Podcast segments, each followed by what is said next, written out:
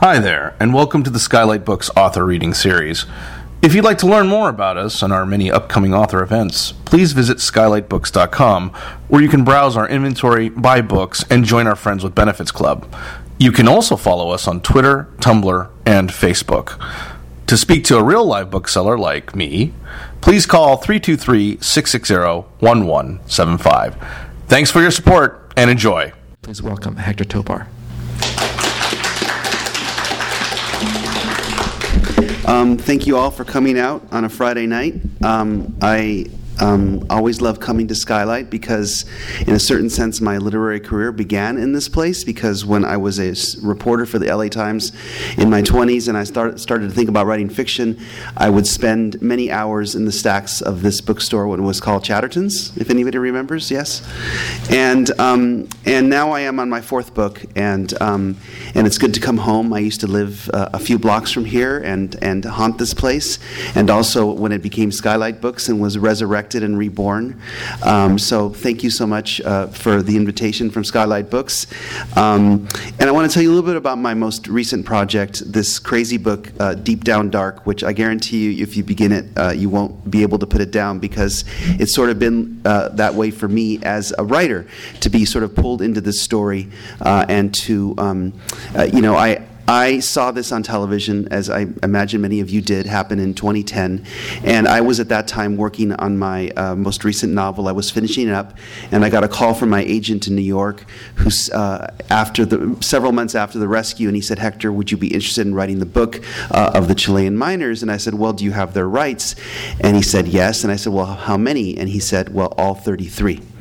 And um, what had happened was that these men, when they were still buried underground, they made a pact among themselves that they would all uh, share in the profits of any book. So when you buy this book, uh, part of the money, the royalties, actually go to the miners and part go to me. We're in a uh, collaboration with uh, one another. And um, and they went out uh, and sought uh, uh, representation. They got some attorneys uh, to represent them in Chile, and those attorneys went uh, to the William Morris Endeavor Agency in New York and Beverly Hills, and eventually they came to me um, because they were looking for someone who could tell this story almost like a novel. They were looking for a novelist who was also a journalist who spoke Spanish and who knew South America. Now, I had, you know, so that's that's about three people. Uh, it's actually maybe two because, and one of them is in the back of the book who blurbed me, Francisco Goldman, and uh, and so Frank uh, and I, um, well, I, I, was approached. I actually am represented by William Morris Endeavor, so I was ahead of the game, and um, and so uh, I was given this really unique task, which I think makes this a unique read for you uh, w- when you get to it, is that I was told to write about this event that everybody knows about, everybody saw.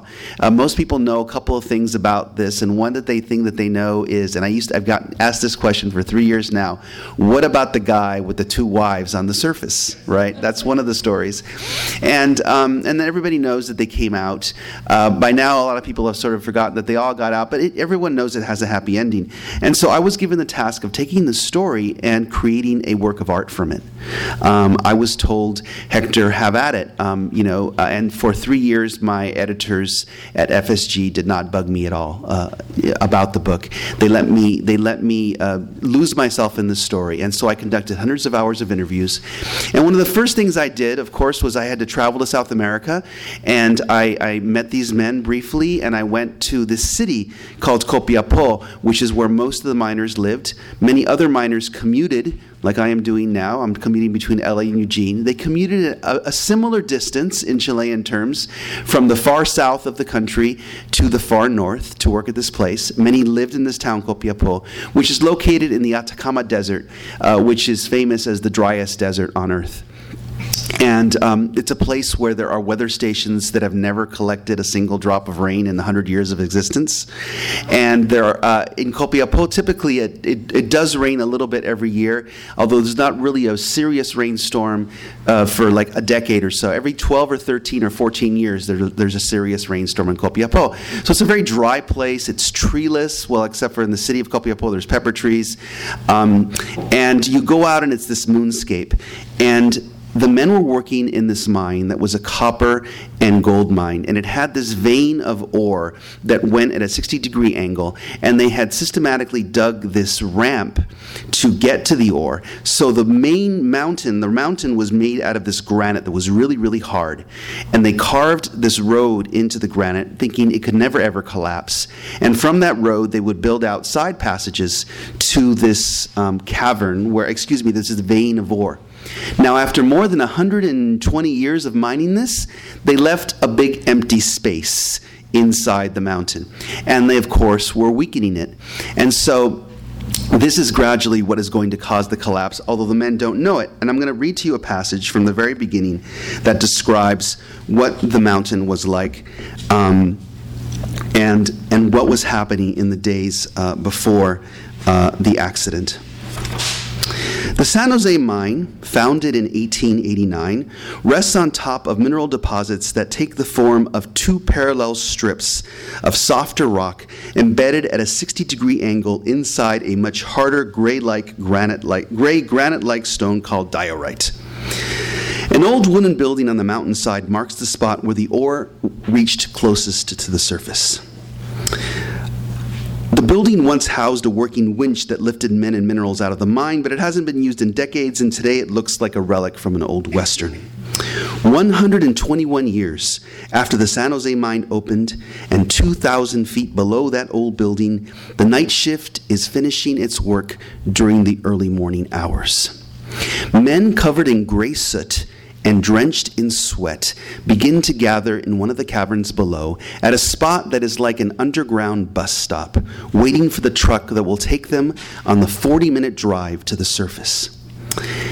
During their 12 hour shift, these men have noted a kind of wailing rumble in the distance. Many tons of rock are falling in the forgotten caverns deep inside the mountain. The sounds and vibrations caused by these avalanches are transmitted through the stone structure of the mountain in the same way the blast waves of lightning strikes travel through the air and ground. The mine is weeping a lot, the men say to each other. La mina está llorando mucho. This thundering wail is not unusual, but its frequency is. To the men in the mine, it's as if they're listening to a distant storm gathering in intensity. Thankfully, their shift is about to end. A few will tell the next group of, to enter the mine, the men of the day A shift, La mina está llorando mucho. But it is unlikely that San Jose will close as a result. The men who work there have heard these gathering storms before. The thunder always recedes, and eventually the mountain returns to its steady and quiet state. So that's the situation as the men enter the mine on that morning. And so this mine is this highway essentially that goes into the mountain, and it's at a, it's at a 10% grade, uh, and it spirals down. First, it's a switchback, and then it's a spiral, and it goes down 2,100 feet. Now, if it wasn't for the Hajj Burqa in you know in Dubai, this mine would be deeper than the tallest building on earth is tall. But because they built the Hajj Burqa just before the mine uh, it collapsed, it's almost as t- deep as the tallest building is tall. So it's 2,100 feet. You know, we have the tallest building in LA, uh, the uh, you know U.S. Bank building. It's basically twice as deep as that building is tall. So imagine two of the tallest buildings in LA stacked on top of each other. That's how deep uh, the mine was. And so they go in every day and they work from 9 a.m. until, no, excuse me, from 8 a.m. until 8 p.m. And um, they go in, and, and the mine, as they went deeper and deeper in, it got hotter.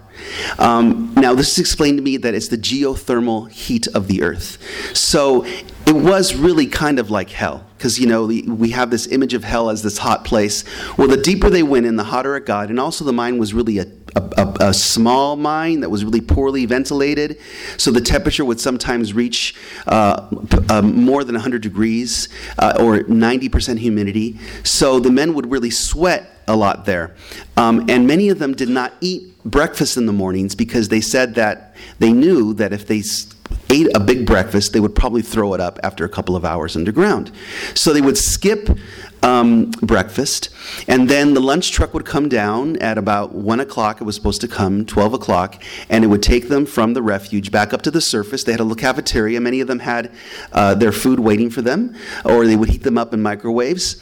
One particular truck driver uh, who was in charge of picking up ore, he got to the surface and he had unloaded his ore. It was about 12:30, and he decides uh, to go to the lunchroom. He's going to have his lunch, and uh, he thinks, you know, and he's he gets he puts the soup his wife made him in the microwave. He starts to heat it up, and he thinks, no, I'll just eat this in the truck down below, and that way I'll get in an extra load for the day. And he got paid a bonus by the load, so for that extra load, he was going to make nine dollars.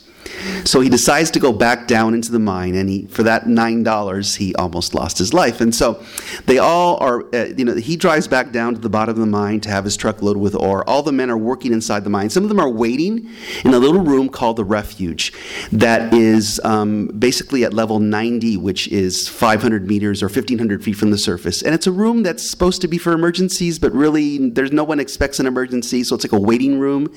There's a air that's pumped in from the surface, so it's a little bit cooler in there, so they're waiting. One guy has this really crazy habit that he sweated so much every day that just before the lunch break, he would take off all his clothes, strip down to his underwear, and, and hang up his clothes in front of the vent and let his clothes dry out that way. So he's sitting there uh, in his underwear, waiting for the lunch truck to come. And so the lunch truck begins to drive down, and it's being driven by these two older men. One is Franklin Lobos, who was a retired soccer player down on his luck. He had been really famous in Copiapó. He had been a, you know, a, one of the best players in the local team. His career was over.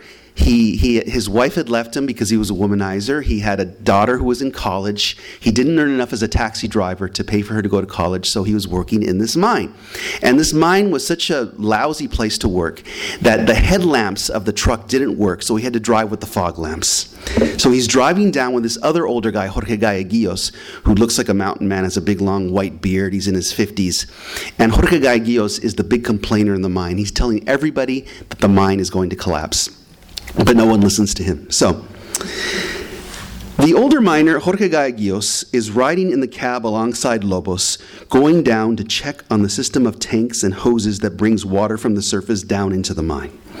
The drive is slow and tedious, following the ground hugging beam of the truck's fog lamps along a single great tunnel, sinuous and repetitive, as if they were entering the dark, dank, and vacant landscape of a miner's subconscious. A half hour longer they drive, one rocky turn following another, in passageways with a million ragged, serrated edges blasted from the rock. They are at about level 190 when they see a white streak move past the truck's windshield from right to left. Did you see that? Galleguillos says. That was a butterfly. What? A butterfly? No, it wasn't, Lobos answers. It was a white rock.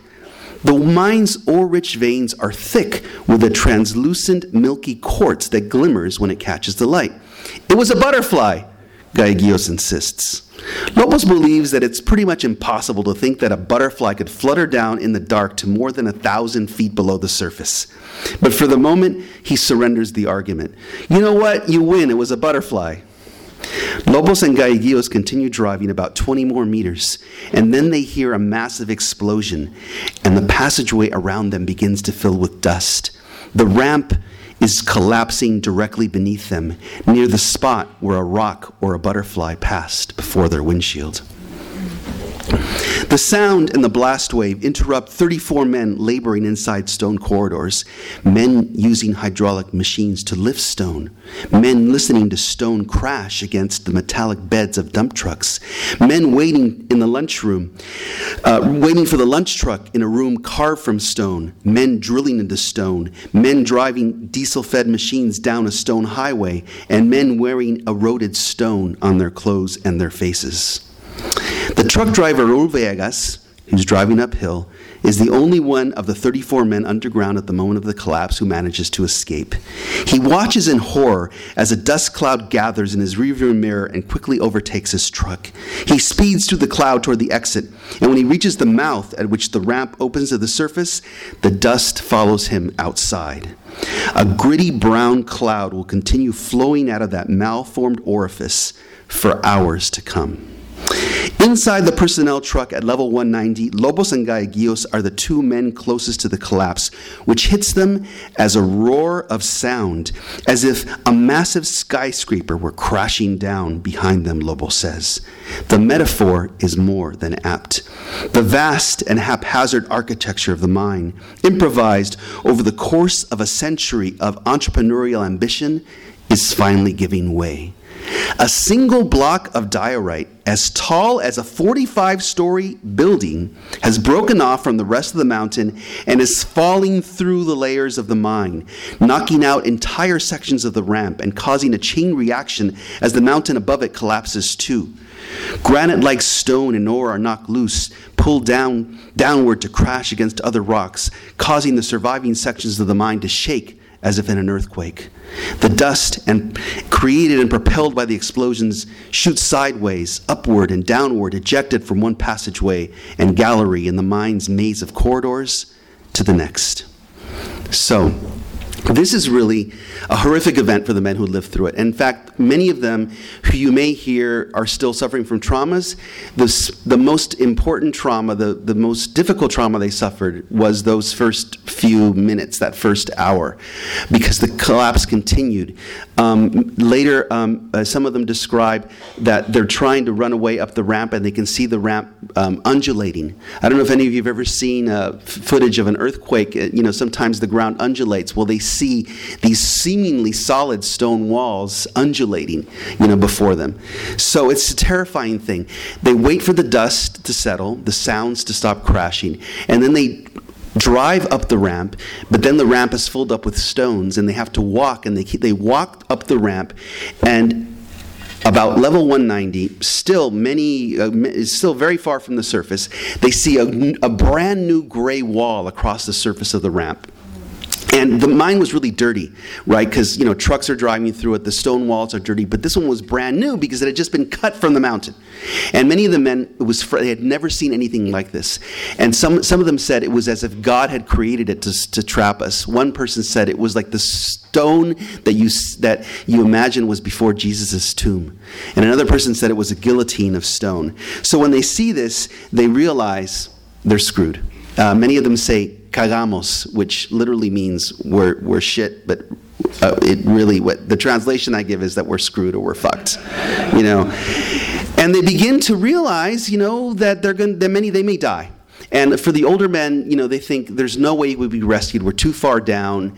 Um, there's no way out. Um, and they, they begin to have reflect on their lives. And so a lot of what I, the interviewing I did was talking to these men about their family lives.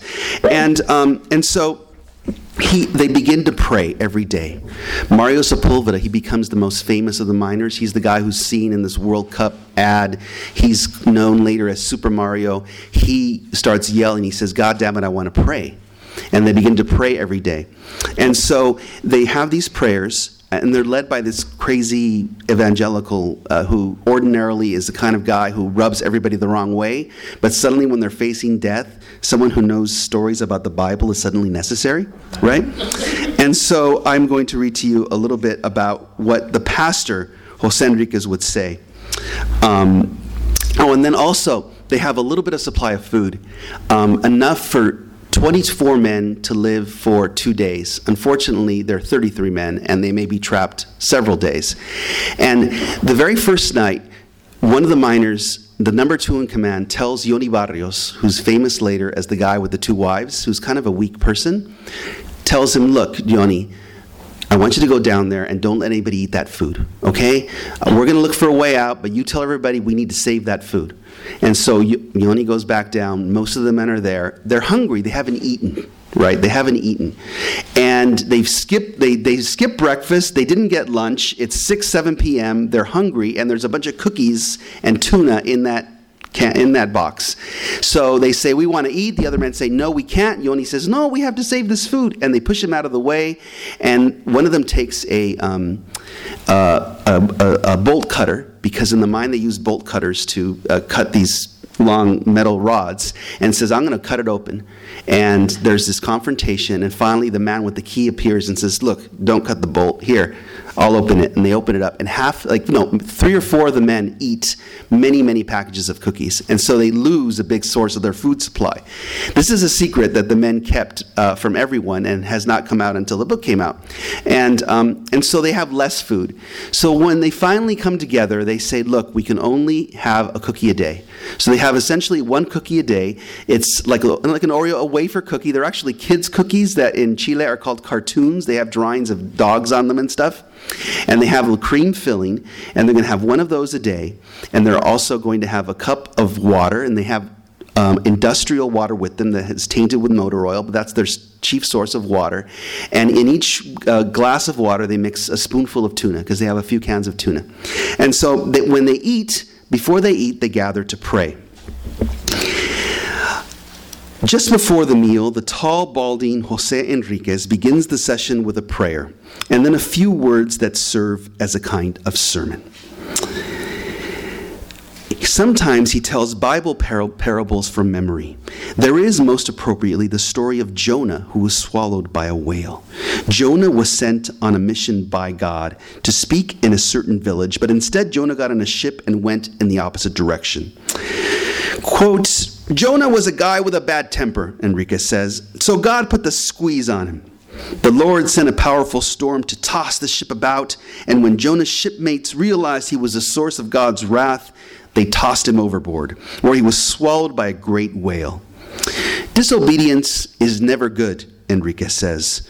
Jonah was in the belly of hell and in the depths, Enriquez says, speaking a word that he remembers from a Bible passage profundidad is the word in Spanish, and hearing it spoken by a man of God inside the depths of the mind leaves a powerful impression on the mind of the diary writer Victor Segovia, who started to keep a diary, who will scribble the word down a few hours later. I went down to the bottoms of the mountains, the Bible passage reads. The earth with her bars was about me forever. Jonah submits himself to the Lord. He says that God has brought him up from a life of corruption and promises that he will sacrifice unto God with the voice of thanksgiving. The Lord then commands the whale to spit Jonah out. Here, in this horrific place, trapped inside stone walls, the message is more powerful than it will be when spoken in any church. It's as if they are living inside a Bible parable, Yoni Barrios thinks. They have survived two weeks without a true meal, with no certain prospects that they'll ever eat again, and everything that's happening to them seems to have some deeper message. Victor Segovia never went to church much, but now he's sort of going to church every day because with each prayer session, the scene, the sense grows that the union of those 33 men is a holy event. Before this accident befell him, Victor writes in his diary, he thought of church as a place where sinners went to seek forgiveness. But Enriquez now speaks to him of a message of hope and love. The pastor, as he's now being called, is by now a man physically transformed too. He's taken off his shirt against the relentless heat and humidity. He's cut off his pants to shorts, and he walks around in rip up, ripped up boots that look like sandals. Speaking of God with his bare chest and its patches of hair covered in sweat, and with his bald pate and its matted fringe of hair, Enriquez is beginning to look like a crazed mystic who li- lives in some desert cave, an effect heightened by the fact that when he speaks, he seems utterly convinced of what he is saying. Christ loves you in spirit, the pastor says, and Victor later records the words, the pastor's words in his diary. Look for him, and you will see that he loves you, and you will find peace. For Victor, this is a revelation. I see now that people who are thankful go to church too, and that the people who go there have been touched by the grace of God, he writes. In another sermon, Enriquez tells the story of Jesus taking five loaves of bread and two fish and multiplying them to feed 5,000 people. He then leads them in a prayer that the Lord will find a way to take their small supply of food and make it last longer, because very soon they're going to run out. Pastor would pray that the food be multiplied, Mario Sepulveda later says. Afterward, I'd see one of Los Niños walk over to the cabinet and try to peek inside to see if there really might be more food in there. Instead, each op- opening of the cabinet reveals less food. The men begin to scavenge around to see what they might, f- might find to eat. Yoni Barrios, the man who failed to protect the food against the hungry men on the day of the collapse, sees one pick up a discarded can of tuna and take his finger to it, wiping the inside and licking his finger again and again. Yoni never thought he'd see a well paid man like him reduced to such a state. Other men begin to go through the trash cans, and when they find orange peels, they clean them well and eat them. Yoni himself devours the brownish remains of a pear. That was good to eat. The hunger was terrible. Victor has also eaten half chewed fruit he found in the trash. And on Wednesday, August 11th, six days after the accident, he writes about it in his diary, remembering how he used to see the poorest of the poor in Copiapó sifting through the garbage. We ignore it. People think that it will never happen to them. And look at now, look at me eating peels, trash, anything that is edible. Carlos Mamani, the Bolivian immigrant, scans the ground to see if there are any bugs or worms crawling around. He would grab one if he saw it and eat it. But just as there are no butterflies in the mine, there are no beetles or caterpillars either. I didn't see a spider or even a termite. Nothing. So that's where the men are um, after several days. And they reach the 17th day and they are still uh, very hungry. They begin to have these crazy dreams.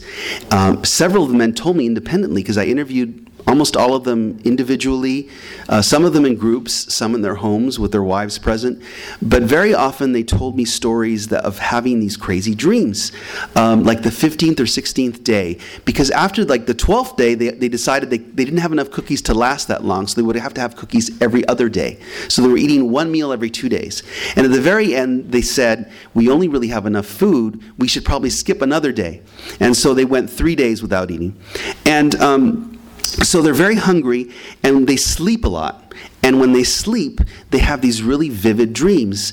Um, and I found out later, it seemed to me, I thought people are going to think that I'm making this up, you know, or that I'm being over dramatic. And I looked it up hunger, starvation, dreams, and people who, who fast on purpose for more than seven or eight days, they tend to start having these, they say, these lucid dreams, these very long lucid dreams.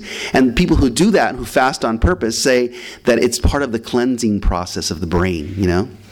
And so uh, one of the men, for example, dreams that his daughter is operating the drills that are coming to look for them. Because after the third or fourth day, they hear these drills. So imagine being in a room and you hear these drills coming towards you, but sometimes they miss you, and you can tell they missed because you're in this little room and they keep on coming, and you're praying that this one finds you. And so this man is um, Raul Bustos, who had survived a tsunami, is sleeping, is, is asleep, and he dreams that his daughter, his five year old daughter is operating the drill because she's in kindergarten and she always gets the best grades and she never loses a race. And so he's telling her, You always win, you always win, you always get A's, you can find me, you can find me in his dream. In another dream, uh, uh, there's this Bolivian immigrant who's there, and uh, the Bolivians are, are, are, the you know the underclass of, of Chile. They do some of the nastiest jobs, and he's come to Chile for a better life. And he has these dreams that he's going to visit all of his siblings. He's from a Bolivian village. He's got uh, he's got all these siblings, and in his dream, he's visiting each of his adult siblings independently. And he told me that in Bolivia, there's this belief that if, when you're dying, your soul wanders at night. And so he has these dreams that he's visiting all of his siblings. But he has one older sister who helped raise them when they were all orphaned. And he said that he knew that he never saw her in his dreams, but he thought, if I see her, it means that I'm about to die. So he's having these dreams in which he's walking in the altiplano of Bolivia to his village. Um, finally, Mario Sepulveda has this dream. Uh, he's the, the guy who's uh, he he's leading them, he's uniting them, but he's also fighting with people because he's not taking his medication. Because he's actually he takes lithium to control his mood shifts, and he's been trapped for 17 days, and he didn't bring his medicine down with him when he went to work. So he is at sometimes incredibly inspirational, and other times he's like, I want to, you know, I'm gonna let's let's go, let's go fight, you know. And so he's he's going through these mood shifts. And he uh, goes to sleep and he dreams that he sees his grandparents who had died many years ago. Now, he, like many of these miners, had a really, really rough childhood, a rough upbringing. His mother died in childbirth. He was later beaten by his father, who was an alcoholic, and he was raised by his grandparents. And in his dream, he sees his grandparents it's, and they bring him food in a basket. And it's this corn and beans and meat. And they bring it to him.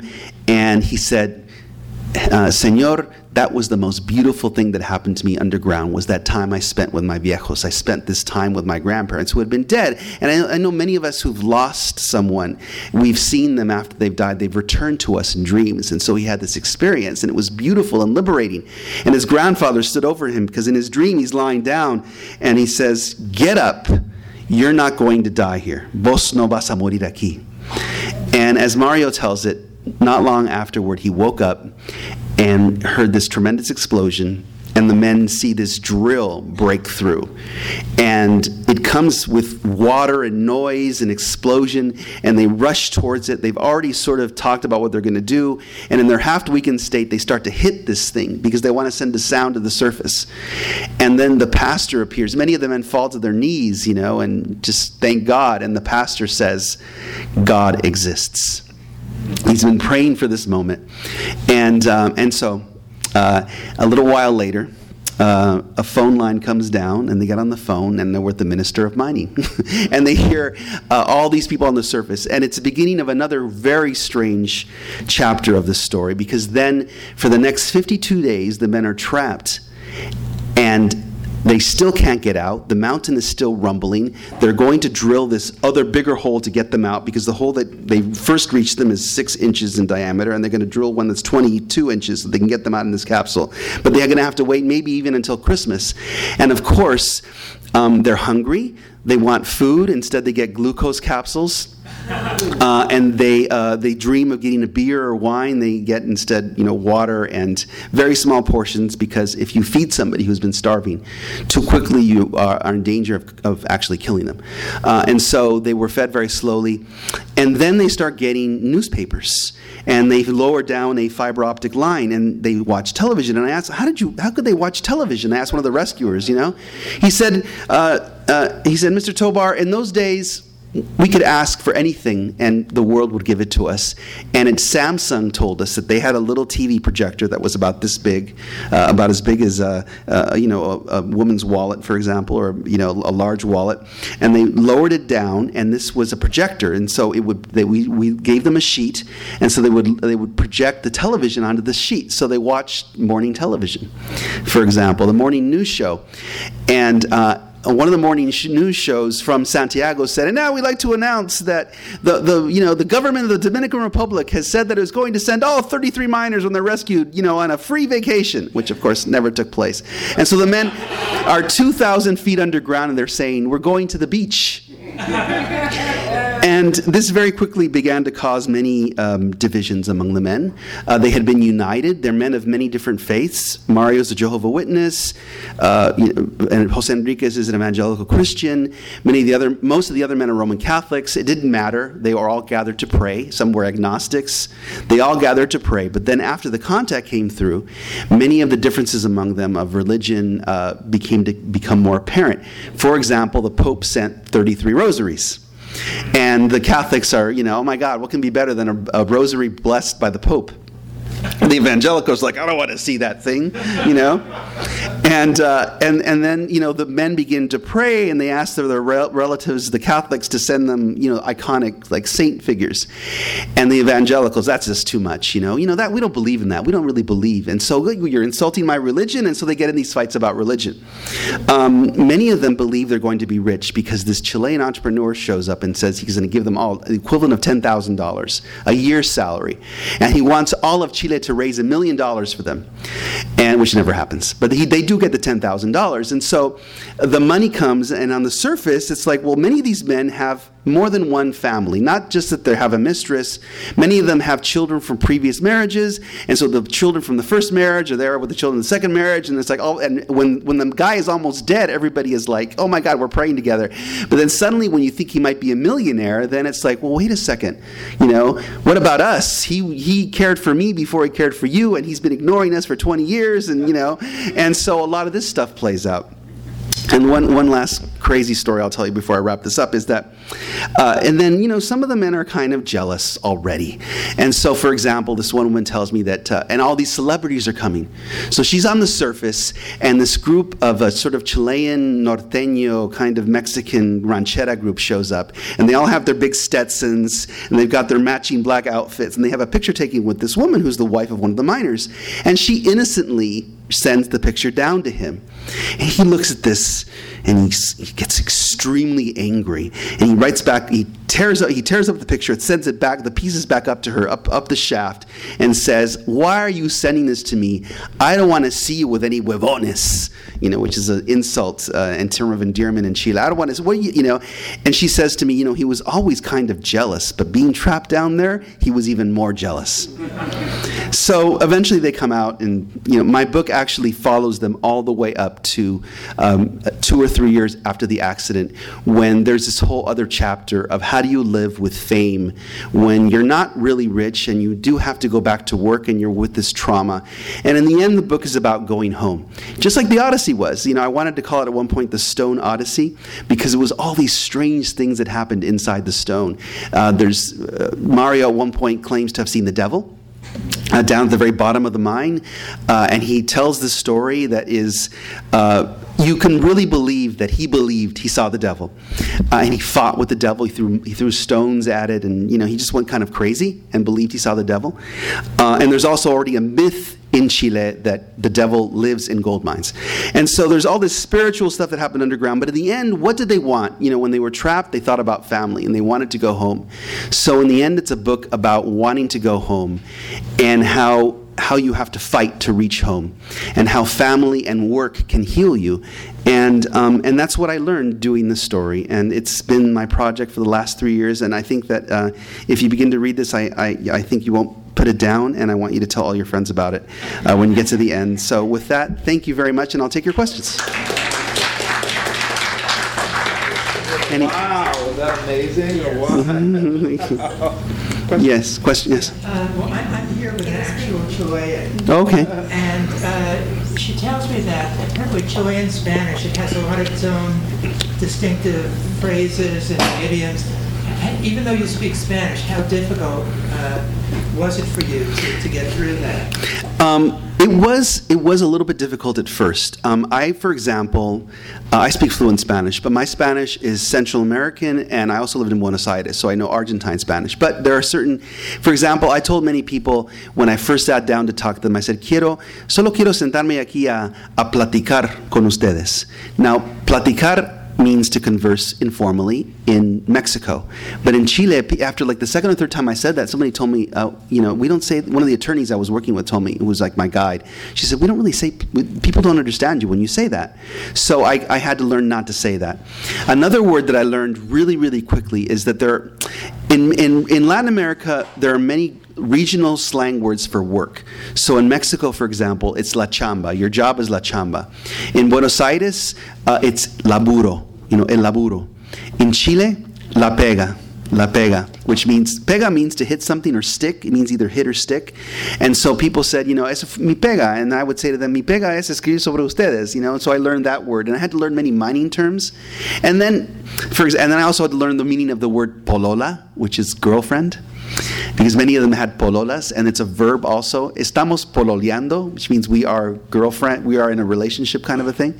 And then finally, the word that was the that came up the most often often was huevón, which, as I describe in the book, it's a slang word that is derived from the. Uh, it's a, it's a term of endearment and an insult because you can say huevón to your best friend when you hug him, and it's also, you can say to somebody you're angry with.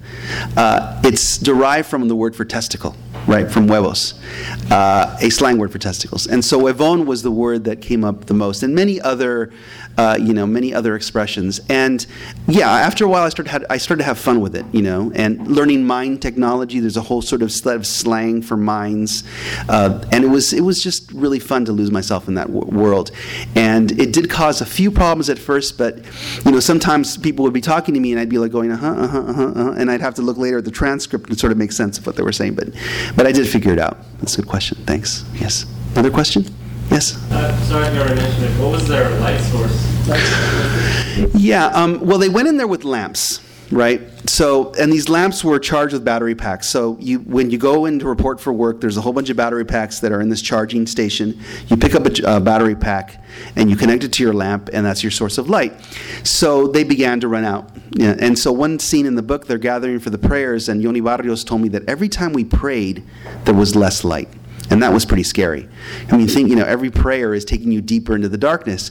Until finally, one of the guys who worked down there, Juan Illanes, he was a mechanic electrician, he figured out that he could recharge these batteries because they were trapped with 19 vehicles big jumbos that are like these kind of like you know they're like bulldozers that kind of fit into a narrow space pickup trucks and so they would take the alternator, they would start up the cars, which all had gasoline, the vehicles, and they would start them up and they would uh, use the alternator to charge up the batteries.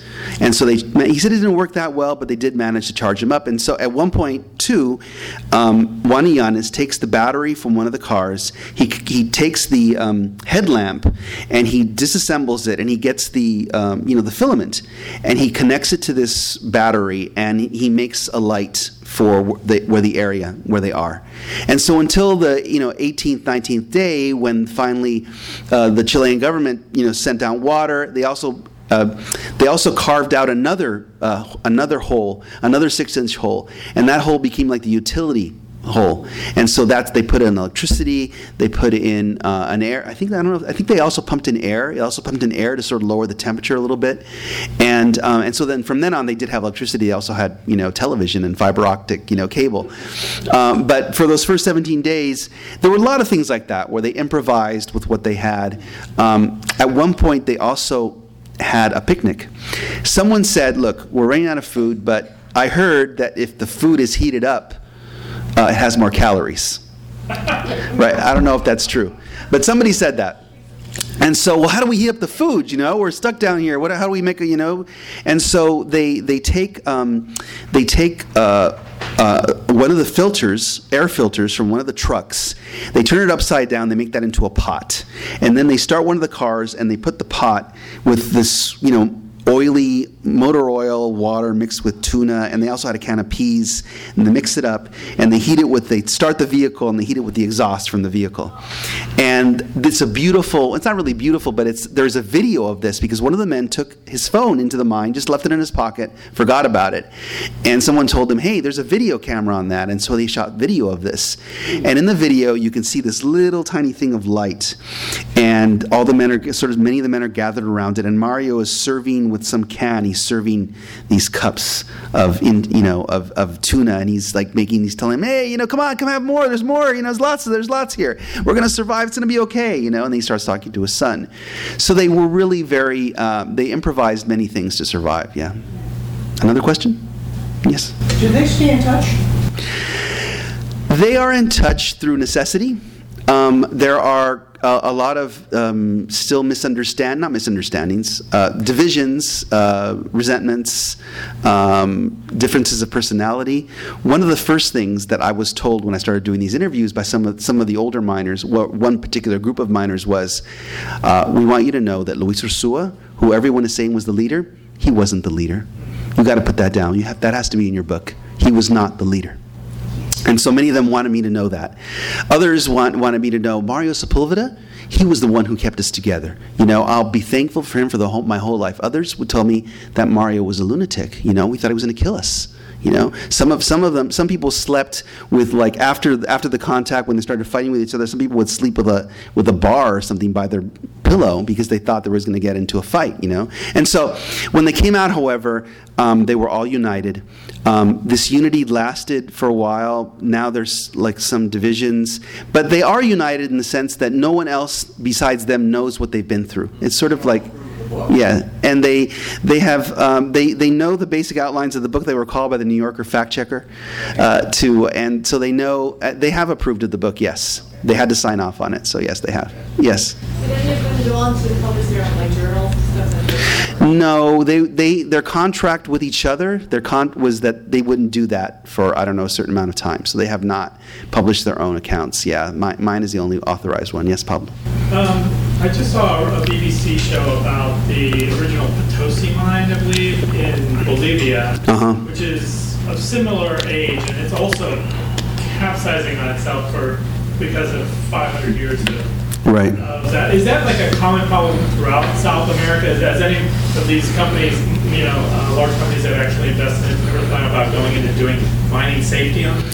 I think it is it is a common problem, but most mines have alternate escape routes, and in this mine there were supposed to be alternate escape routes. So are the, there are these shafts that were were carved uh, for ventilation, and those shafts were supposed to have ladders in them. But in the San Jose mine, there were no ladders, or sometimes there were, but they broke. And so they tried climbing through these. The first night, they tried climbing through these shafts. Mario in the front. And at one point, he grabbed onto this iron bar, and it came out and it, you know knocked out one of his teeth. And they they reached actually the next level, and it was blocked by the same stone. And then they tried to climb up another chimney, but it had no ladder, uh, and so there was no there was no way to get out. So the safety procedures that should have made this safe, even if everything collapsed the way it did, were not there. And for that reason, the um, miners were hoping that there would be criminal charges against the owners, but they did, were not successful. Yes, yes.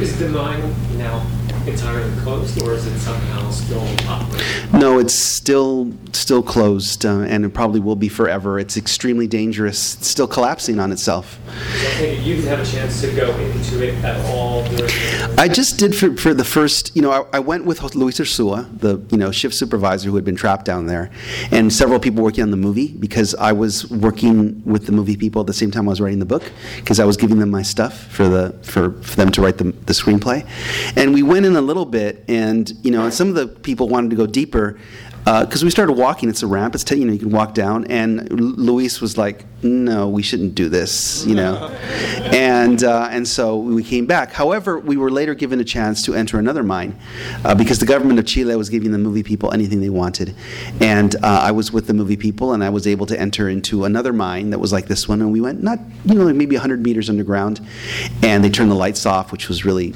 you know, we, we, we were told to turn our lamps off to see what that was like to be in total darkness. And, uh, and I talk about that in the book a little bit about total darkness because there's, uh, it's very easy to get disoriented in total darkness. Also, there's myths that if you stay in darkness long enough, you'll lose your eyesight, you know? Uh, there's all this sort of mining, you know, uh, folk tales about stuff like that. And also, as I describe in the book, there is this you can feel when you turn off the lights and you stay still, you can feel these breezes moving. And in the mine, in the San Jose, and I think other mines, there is kind of an interior weather. At different times of day, for reasons no one can explain entirely, the air shifts in different directions.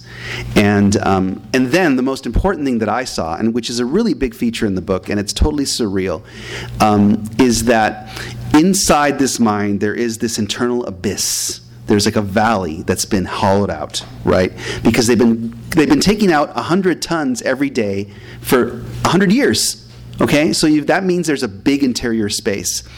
So this in Spanish is called el rajo, which means like the tear or the rip, but I describe it as the pit. They call it the pit.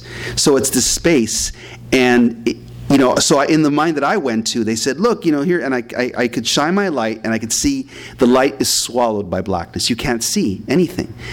And in the San Jose mine, in many mines, um, there's this saying that if if a miner gets really depressed, one of the ways he can kill himself is to throw himself into the pit. So when the men were in the 16th and 17th days, one of them disappeared for a while. He actually went to sleep in his car. He didn't want to wake up ever again. He was exhausted. He fell asleep in his car. Nobody could find him, and they thought that he had thrown himself into the pit, in which case he would never be found. And, uh, and so me being able to see that in person, that was like, oh my God, you know, it was like, I never really understood what that meant, in rajo, you know. And, and then later, that same guy who they thought had killed himself, uh, he was okay. But they were trapped so long, they were going so crazy, he said, I'm going to try to find a way out. So he goes up to the top, and even people are telling him, "Don't, don't, just be patient. They're drilling for us. It's okay. You know, they found us already. We're going to get out of here." He's like, "No, I want to. I, I know there's a way out." He crawls up, squeezes through these rocks, and he finds a whole new cavern that's been carved out by the rock that fell. And he he, he drops a stone, and it falls. And being a miner, like you can you, you know through instinct, he listens to how long it takes for it to hit something. He knows that that space that he can't see is at least 10 stories tall. And so, so it was, you know, it's an extremely surreal thing. And I spent, you know, three years talking to these guys, and they didn't give me a lecture course on mining. It was just the way the details built up one conversation to the next. So, yes, yes. Were any of them not as forthcoming in the beginning, or did any of them take time to warm up? Did any of them not want to talk? There was one who didn't want to talk, who actually wanted to be paid uh, to be talk, and it was not that he was greedy; it was that he had lots of problems. Um, but most of them were really, really forthcoming. In fact, they, the first thing they told me was, "Can I tell you everything?" Because they had been told there was a pact, and you, you're the guy, right? I can tell you everything, right? And I said, "Of course, that's what I'm here for." So many of them were very, very forthcoming. But there was one guy who was the guy who led the raid on the food supplies, right? I could not, you know, we could not get him. He never showed up, and so finally. Um, we reached the movie producers reached him and I was gonna you know I was the main translator in these interviews with the with my for myself and also uh, for some of the movie the movie screenwriter.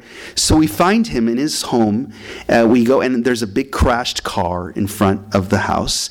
And he said that he was having lots of economic difficulties. He had pawned his wedding ring uh, for a bunch to pay off some debts and he he wanted to get his wedding ring back. So could we give him the money to get back his wedding ring or you know his jewelry his wife's jewelry.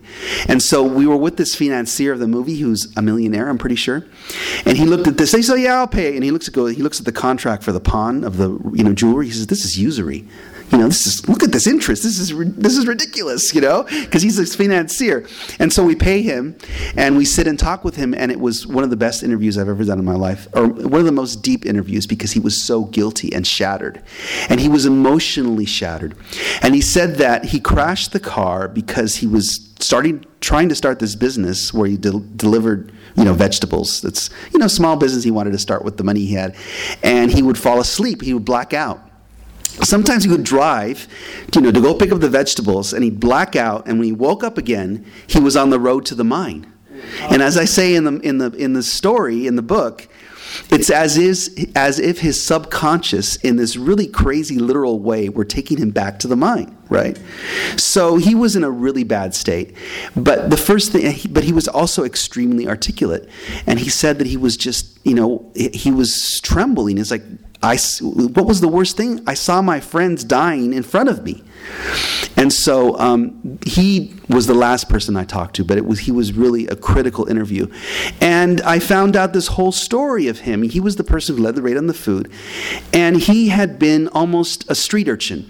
His mother had abandoned him, he said, and he had spent much of his childhood from the time he was like 10 or 11 to when he was a teenager in a street kind of orphanage. Not really an orphanage, but you know, like a, a hostel for children, street children.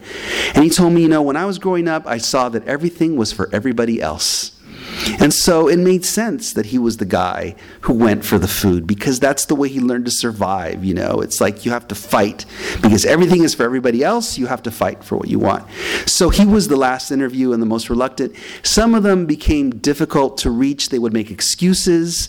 Uh, the pastor, for example, I interviewed him twice in person, but I needed this, I needed to know what he said in the prayers, and he was kind of reluctant to tell me. And then finally, I tracked him on the phone, and you know, and, and we talked on the phone for a couple of hours hours, and he told me um, this beautiful line. He said, "You know, the first thing I said was, was you know, God, we are not the best men. No somos los mejores hombres, but have pity on us."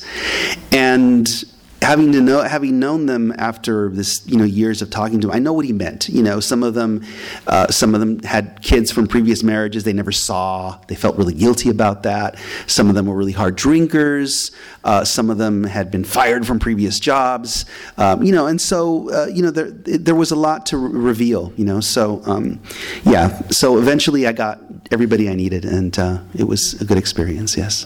Can you give some idea, like how big was this place? I mean, how big was the place where they They were.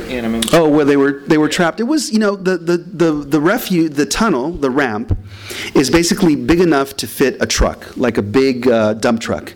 So it's ma- I think it's five meters by five meters. So five meters is 15 feet tall by 15 feet wide, right? And so uh, and and so that's what that's what their area they lived in. And so this ramp went all the way down. The refuge was basically the same thing, except it was a room that carved out of stone. And what made it a refuge was that they had put a steel mesh around the stone walls, and there was a door that was made of, of solid steel. So you'd go in there, and this and this wall would protect you from what was outside. And that I mean, the steel door would protect you.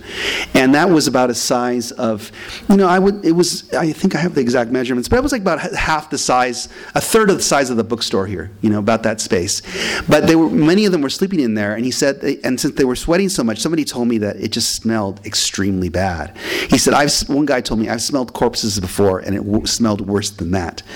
And um, and so, but they stayed in there because it made them sort of feel safe together. Yeah, to stay together.